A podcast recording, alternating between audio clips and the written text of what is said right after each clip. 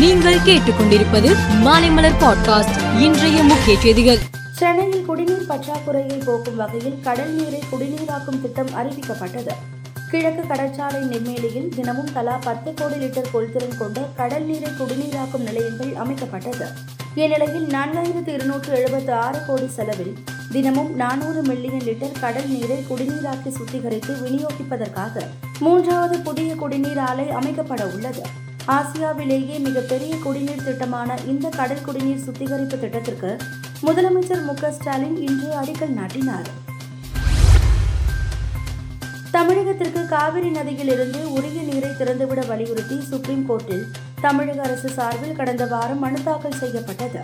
அதில் தமிழ்நாட்டுக்கு எஞ்சியிருக்கும் காலத்திற்கு மாதந்தோறும் திறந்துவிட வேண்டிய நீர் குறித்த உத்தரவுகளை முழுமையாக அமல்படுத்துவதை உறுதி செய்ய காவிரி நீர் மேலாண்மை ஆணையத்திற்கு உத்தரவிட வேண்டும் என குறிப்பிடப்பட்டு இருந்தது.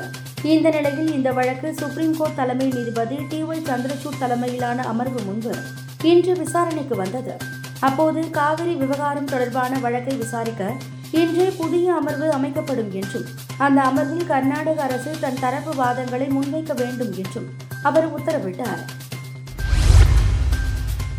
டிஎன்பிஎஸ்சி தலைவர் பதவிக்கு சைலேந்திரபாபு பெயர் உட்பட பத்து உறுப்பினர் பதவிகளுக்கும் தமிழக அரசு பரிந்துரை செய்து கவர்னருக்கு அனுப்பியது. ஒரு மாதமாக இப்பரிந்துரைக்கு ஒப்புதல் அளிக்காமல் கவர்னர் ஆர். என். ரவி நிறுத்தி வைத்துள்ளார் இரண்டாயிரத்து பத்தொன்பதாம் ஆண்டு செலுத்தப்பட்ட சந்திரயான் டூ ஆர்பிட்டர் நிலவின் சுற்றுவட்ட பாதையில் செயல்பட்டுக் கொண்டிருக்கிறது. இந்த ஆர்பிட்டர் தற்போதைய சந்திரயான் த்ரீ லேண்டருடன் தொடர்பு ஏற்படுத்திக் கொண்டதாக இஸ்ரோ தெரிவித்துள்ளது. தென்னாப்பிரிக்காவில் பதினைந்தாவது பிரிக்ஸ் கூட்டமைப்பு நாடுகளின் மாநாடு நடைபெற உள்ளது இதில் கலந்து கொள்வதற்காக பிரதமர் மோடி நாளை தென்னாப்பிரிக்கா புறப்பட்டு செல்கிறார். சன்னி தியோல் வாங்கிய கடனுக்காக அவரின் பங்களா ஏலம் விடப்படும் என பரோடா வங்கி அறிவித்தது. பின்னர் அந்த அறிவிப்பை திரும்ப பெற்றது. இதற்கு காங்கிரஸ் கட்சி தலைவர் ஜெயராம் ரமேஷ் தொழில்நுட்ப காரணங்களை தூண்டியது யார் என்று ஆச்சரியமாக இருக்கிறதா என குறிப்பிட்டு தனது விமர்சனத்தை பதிவு செய்துள்ளார்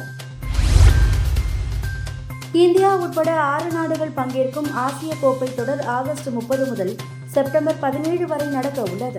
இந்த தொடருக்கான இந்திய அணி அறிவிக்கப்பட்டு உள்ளது.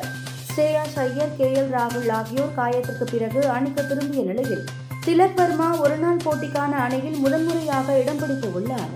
மேலும் செய்திகளுக்கு மாலை மலர் பாட்காஸ்டை பாருங்கள்.